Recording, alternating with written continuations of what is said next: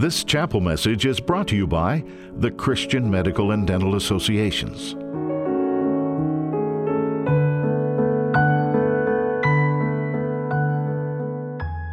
This morning we're going to speak about identity theft. Now, perhaps some of you are saying, whoa, wait a minute. Probably saying, Bill? And I'd say, yes. Did Mick just talk about identity? And I'd say, and your point?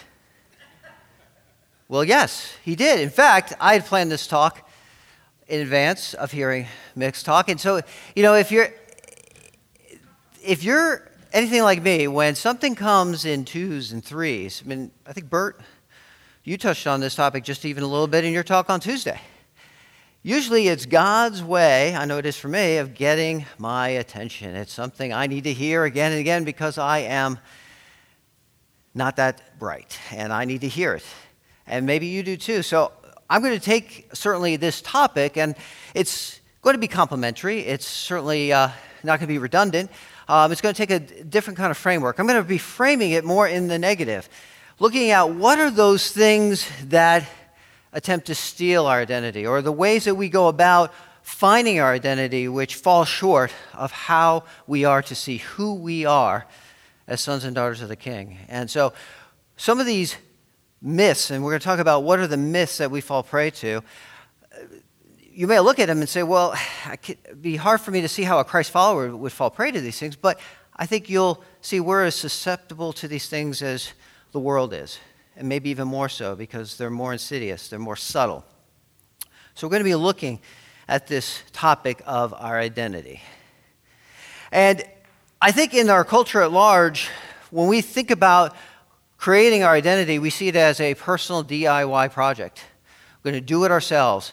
We're going to do what we can to try to kind of create, pull together, cobble together our identity. And uh, it's, you know, it's been spoken about, and Carl Trueman which one of our speakers at NatCon, said it in his book, The Rise and Triumph of the Modern Self. He says this The intuitive moral structure of our modern social imaginary prioritizes victimhood, sees selfhood in psychological terms, regards traditional sexual codes as oppressive and life denying, and places a premium on the individual's right to define his or her own existence. We get to define, at least in our common cultural milieu, we, we are called to define our own existence, our, our own identity. All these things play into legitimizing and strengthening those groups that can define themselves in such terms. They capture what one might say, the spirit of the age. You don't have to go too far to see how this plays out. In fact, I'm not advising you to see this. This is a, just a pastime of mine. But if you ever look on Twitter, there's this thing called Libs of TikTok. And these are people who are self disclosing on TikTok their identities, their, their uh, gender identities, as such, and, and all these t- types of things. And uh, there was a person that it kind of kind of made the conversation who identified had a cake identity. They, did, they identified themselves as cake because they were feeling light and fluffy. Their words, not mine. Light and fluffy. So they were cake. Now, you can see how this begins to all unravel. We, we start identifying ourselves in our own way, through our own lenses, through our own subjective measurements, we're going to get, we are, I don't think we're going to, I think it's already arrived, it's, it's here. We're going to get a lot of craziness. We're going to get a lot of people who are confused, frustrated. It's, it's the culture we find ourselves in. We are trying to find our identity through our own means. And so that leads us to the first myth. We're often told the best way to find yourself is to look inward. Look within the heart. You be you. That's what we're often told, but we know, well, that this comes with a cost. A survey found in 2015 that 91% of adults in the United States agree that the best way to find yourself is by looking within yourself. So you got to think there's some Christians in that mix of 91%. Elsa. the great theologian. You know, in her song, Let It Go, I'm not going to sing it. You thought it? I heard a gasp. I heard someone go, oh, no, please. No, I'm not going to sing it, but I'm going to read some of the lyrics. This is Elsa. It's time to see what I can do, to test the limits and break through. No right, no wrong, no rules for me. I'm free. Little girls, mostly, are singing these lyrics. They don't maybe understand, but it's getting in deep into who they are. It's, it's becoming out there in the very air they breathe. Tim Keller felt enough to address this in a comment he made in his, one of his latest books. He says, This song's sentiment is a good example of expressive individualism. Identity is not realized as in traditional societies by sublimating our individual desires for the good of our family and people. Instead, we become ourselves only by asserting our individual desires against society, by expressing our feelings and fulfilling our dreams regardless of what anyone says.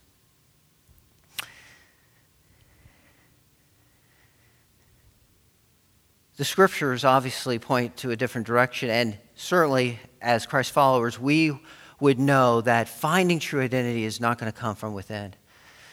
It's going to have to come from someone outside, someone that we can look to with an objective view, the one who created us who best to know how we are best to operate, how we are best to live than the one who created us? And so, you know, I often like to talk about the scriptures as a, it's certainly a love letter, God's love letter to us. It certainly provides a great story, and we'll, talk, we'll look at that in just a minute. But it's also a user manual. It also shows us how we are then to live, how we are best to live, how are we to flourish. What is true human flourishing? It is found in what the God of the universe, our Creator, says about us. And so we are to look to Him. We are to look to His Word as it speaks about us. Colossians 1:16 presses upon this point, for by him all things were created in heaven and on earth, visible and invisible, whether thrones or dominions or rulers or authorities, all things were created through him and for him. We are not to find it within ourselves. We are to look outside. We are to look to him to hear what he says about us, what he declares about us. And of course, as those in Christ, he declares, he says, I declare you blessed. You are a son, you are a daughter. He sees us as righteous because of what Christ has done for us, because in him we are clothed and robed in his righteousness. Holy, perfect. So that's the first myth. Myth number two you are your ethnicity, gender, or sexuality. Of course, the scripture speaks to this. In Christ Jesus, there is neither Jew nor Gentile, nor slave or free, nor male or female, for all you are is one, for you all are one in Christ Jesus. You know, with all the intersectionality, the, the you know, dividing ourselves in our unique tribes, we have a tendency to separate ourselves along all kinds of different lines. And so often, you know, we can find, or at least we're tempted to find, our identity in those things ethnicity, our gender, as such. And although we can celebrate those things and we can find a sense of joy, you know, in, in, in our background and in who we are and how God created us, God did create diversity. And that's a good thing. But true identity is found in who we are, united in Christ. That is where identity should be ultimately found. That's what binds us together. That's the thing that we hold com- in common with one another in Christ, is that relationship with Him.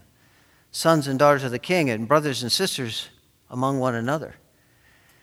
So our identity transcends that diversity, as good as that is, to a greater unity, and that unity is found in Christ. So that was myth number two. Myth number three you belong to yourself. A couple of days ago, I was listening, I think it was the World and Everything in It podcast. They were um, looking back on the death of Jack Kevorkian. You know, Jack Kevorkian, the, so to speak, doctor who uh, uh, assisted suicide and so forth. Um, and they were interviewing him after he got out of prison, and he was talking about how his primary, his premier value, the thing that he esteemed the most, the thing that was the most important to him was autonomy. That nothing would dictate what he was to do. No, nothing had or yielded authority over him. He had complete autonomy as a human being to execute on his own agency to do whatever he felt he needed to do. And in this case, he was talking about individuals such as himself being able to have the right, as he called it, to die. That no one could say or speak otherwise because of this desire, this, sub, uh, this, this uh, elevation of autonomy. But the Bible, the scriptures, God Himself says, paints a different picture. He says, Do you not know that your bodies are temples of the Holy Spirit who is in you, whom you have received from God? You are not your own. We are not our own. We have someone in authority over us. And it is more clear that, as Paul said, he, is, he often talked of himself as a bondservant of Jesus Christ, called to be an apostle, separated to the gospel of God. And in 1 Peter says, For you know that it was not with perishable things such as silver and gold that you were redeemed from this empty way of life handed down to you from your ancestors, but with the precious blood of Christ, a lamb without blemish or defect. We've been purchased. We've been redeemed. We've been bought by the precious blood of our Savior Jesus Christ. So we are not our own we are in submission to, in service to our Lord Jesus, as Paul said, a bondservant. That is the posture that we have. That is the relationship. That's what marks out our identity, as we're going to see in just a minute. We are not our own. That's the third myth. The fourth myth is your unique life story defines you. Don Miller, uh, author, I don't know if you've ever read Blue Like Jazz. But he, he, he says, you know, so often, in, he says, in my life, I'm the star of my own motion picture. And everybody else, they're just bit players. And I think we're often apt to be just the same way. I'm the star, I'm the center of the universe, I'm the center of this story, I'm the center of this film, so to speak. And everybody else, they're just bit players. And so often we can see that, or we can be tempted to see that it's all about us, that this whole story revolves around us, that it defines us as well. Paul Tripp says this Thankfully, I'm not the author of my own personal story. Your story isn't an autobiography either. Your story is a biography of wisdom and grace written by another. Every turn he writes into your story is right. Every twist of the plot is for the best. Every new character or unexpected event is a tool of His grace. Each new chapter advances His purpose. We are part of God's great story, His redemptive story of bringing His people back to Himself, of restoring it creation again. We are part of that story. That's where we fit in. Hebrews 12, 2 says, As we're fixing our eyes on Jesus, who, the author and perfecter of faith, who by the joy set before him endured the cross, despising the shame, sat down at the right hand throne of God. He is the author, perfecter of our faith. This is his story. We are a part of it. That is our place in it. And so our identity comes by the role, the opportunity, the place we have in his great redemptive story. So, kind of looking at it from the negative framework, those are the myths. Those are the ways we're tempted to find our identity. We obviously saw from the beginning that certainly it's the Word of God, it's from Him, God alone, that defines who we are. Our identity is to find out, be found outside of ourselves, not within. So, what is our true identity? Well, there's a lot of things we could talk about. I've mentioned several of them before. But I love this list that David Powlison, I don't know if you David Powlison is, counselor, theologian, he's now with the Lord. But David came, came out this list, and this is just a sample of as we look at the way that God talks about us, as we see ourselves in His, in light of His word, in light of His story, this is what our identity is. This is who we are. Not something, not some construct that we've just cobbled together in and of ourselves, but it is from God. He defines it. He illuminates it. He sheds the spotlight on this for us to know, to enjoy, and to be blessed by. Here's a couple of them. All good gifts, beginning with life itself, come from God. You will never be independent. The Lord sustains our lives physically by his providence. And every word from the mouth of God gives life. And supremely, Jesus Christ is the bread of life. Faith knows and embraces this core identity, which is I am his dependent. We need him. We are dependent upon him. I am his dependent. Second one, our dependency as created beings is compounded, complicated, and intensified by sins and sufferings. To know ourselves truly is to know our need for help. Faith knows and embraces this core identity I am poor and weak. That is who we are, poor and weak, in need of His great mercy, His kindness, His help. The Lord is merciful to the wayward, He redeems the sinful, forgetful, and blind. Faith knows and embraces this core identity I am sinful, but I am forgiven.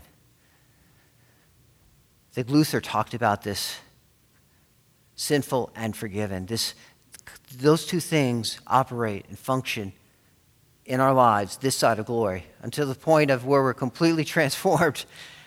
We're going to still struggle with sin, but know that we are completely forgiven. And when, because we are in Christ, when God looks at us, He's going to see Christ in us. But we are sinful, yet forgiven. And so we can come to Him even in our sin, even in our wrestling with sin, in our challenges, our struggles with repentance. We should be, as Christ followers, the chief repenters. We should be repenting repenters. Our life should be marked by repenting to the Lord, repenting to one another, confessing to one another as it is. Here's another identity God is our Father. He adopts us in Christ, and by the power of the Spirit, He gives us a childlike heart. We need parenting every day. We need tender care, patient instruction, and constructive discipline. Faith knows and embraces this core identity I am God's child. Just read through Galatians. We are no longer orphans, but now we are children. No longer orphans, but now children.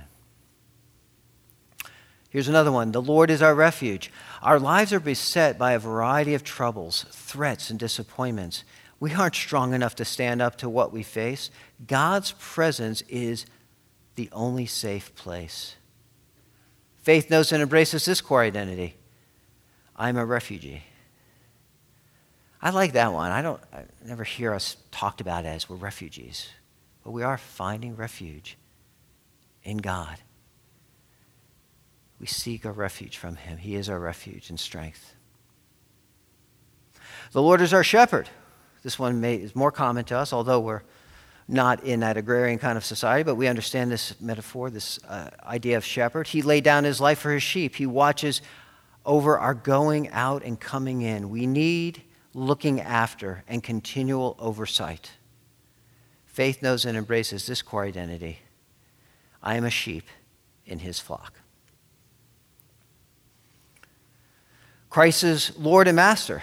He brought us bought us with a price. We belong to Him. We need someone to tell us what to do and how to do it. Faith knows and embraces this core identity I am a servant indentured for life. We heard that just earlier. You know, we talked about the idea that being a bondservant, that we are not our own. We are a servant indentured for life. The Lord is married to his people. He patiently nourishes and cherishes his wife, the living body of Christ. We need husbanding from someone faithful, kind, protective, and generous. Faith knows and embraces this core identity I submit to Jesus. I submit willingly, immediately. Our God is good, mighty, and glorious. He is worthy of our trust, esteem, gladness, and gratitude. Faith knows and embraces this core identity I am a worshiper. Those are just a sample. There's more. We could, you go through the scriptures, you could see, and you'll be able to read and explore all the many ways that we're identified in our relationship with God, in relationship to one another. But our identity is found in Him, found in Christ, as we're united with Him. We understand it clearer as God speaks about it in His scriptures. We look outside of ourselves, not within. We are not our own. We are not the centerpiece of this story. We are part of God's greater redemptive story. So, as you think about who you are, look to Him, look inside His Word, reflect on these truths and others, and don't allow your identity to be stolen. you don't want to settle for something that is just a shadow of what you really have and who you really are. Let me pray. Father, thank you for your word. Thank you that uh, you speak these truths over us. Uh, thank you um, that uh, you delight in us, you rejoice, you dance over us as, as your children. Father, help us to live in that truth every waking moment of every day. Thank you for our time together as a community of faith here at CMDA to come together like this. It's in Jesus' name we pray. Amen.